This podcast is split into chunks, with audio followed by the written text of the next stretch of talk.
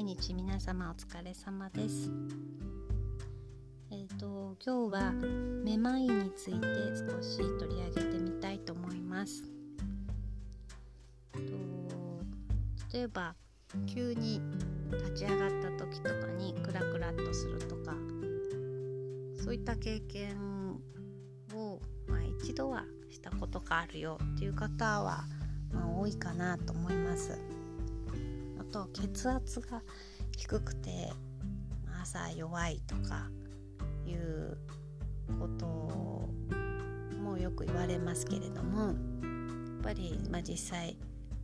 朝起きた時ってなかなか全身にこうまだ血が巡ってないので、そういった中で急に起き上がるとクラクラっとするとか、そういうことはやっぱりありますよね。うんと私自身も血圧がいつも低いので上がひゃくないのが常なんですけども、まあ、うんと朝起きるとクラクラっとすることは割とあります。なので逆にうーんめまいが起きてもその血圧の低さのせいにして、特にあのそれ以外の原因について考えたことがなかったなというふうに、まあ、思い起こせば今反省しているところなんですけれども、うーんと、まあ、そういった血圧が低いとかだけじゃなくてめまいの原因というのは結構様々あります。例えば寝不足が続いているとか、あと疲れが溜まってるとか、それ以外には栄養不足も原因になることもありますし、それに不安が多いと自律神経がこう乱れてしまって、そういったこともめまいの引き金になる、えー、原因になります。なので原因が何なのかっていうことが一つではないので、人によって、まあ、違うなのですよね。なので血圧が低いからっていうだけじゃなくて、めまいが起きたら何かこう自分の体が、えー、例えばうんなんかこうどうか悪いのかなとか、ちょっと疲れてるのかなとか、少しこう体を、えー、意識してあげる、気にかけてあげるきっかけとして捉えてほしいなと思っています。めまい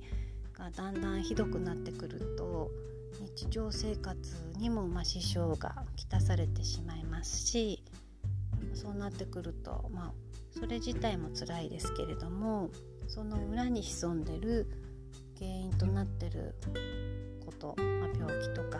も、うん、悪化してしまってるっていう可能性が高くなってしまうので、早めに、えー、お医者さんに相談する、健康診断に行ってみるとか、あと、まあ、何か不安を抱えているのであれば誰か、えー、人に話を、まあ、して聞いてもらうとかっていうことの何かしらの手立てを打ってほしいなと思います。それから実際にめまいを感じた時に少し和らげてくれる、えー、ツボがあるんですけれども、足にもあるんですが、私はあの、まあ、血圧が低いは自分でも自覚してたので、うんとめまいをこうやり過ごすポイントっていうのは、えっと、調べて前々から押したりしてたんですけど、足だと日中仕事中にこう靴脱いでやるわけにもいかないので、手のやっぱり甲にあるんですけど、手の甲にあるツボを押して、えー、やり過ごすことはしてました。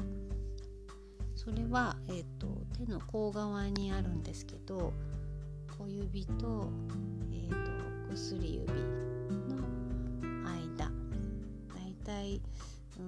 んと、その谷間からにセンチぐらいですかね、手の手首の方向にちょっと下がったところにへこんだとこがあるんですが、そこにツボがあります。ここをゆっくりぐーっと押しながら息もふーっと吐いて、もう何回か押して、えー、めまいの症状を和らげていくという効果があるので押したりしてました。ただこれはあのー、根本的な原因をこう良くするっていうことでもないので、あのやっぱり先ほど言ったようにどうしたのかなっていうふうに気にかけてほしいなと思います。私のめまいの原因も未だに何だのかわかんないんですけれども、まあ、いろんなことが多分いっこじゃないさそうです。血圧ももともと低いのでそれも関係してると思いますし、甲状腺が原因だったのかもしれないですけれども、まあ、お医者さんに言うとあまり甲状腺が悪いからといってめまいっていうことはないよっていう風な先生もいらしたので、直接的ではなかったかもしれないんですが、忙しかったり寝不足も続いてました。でお食事も偏ったりとか、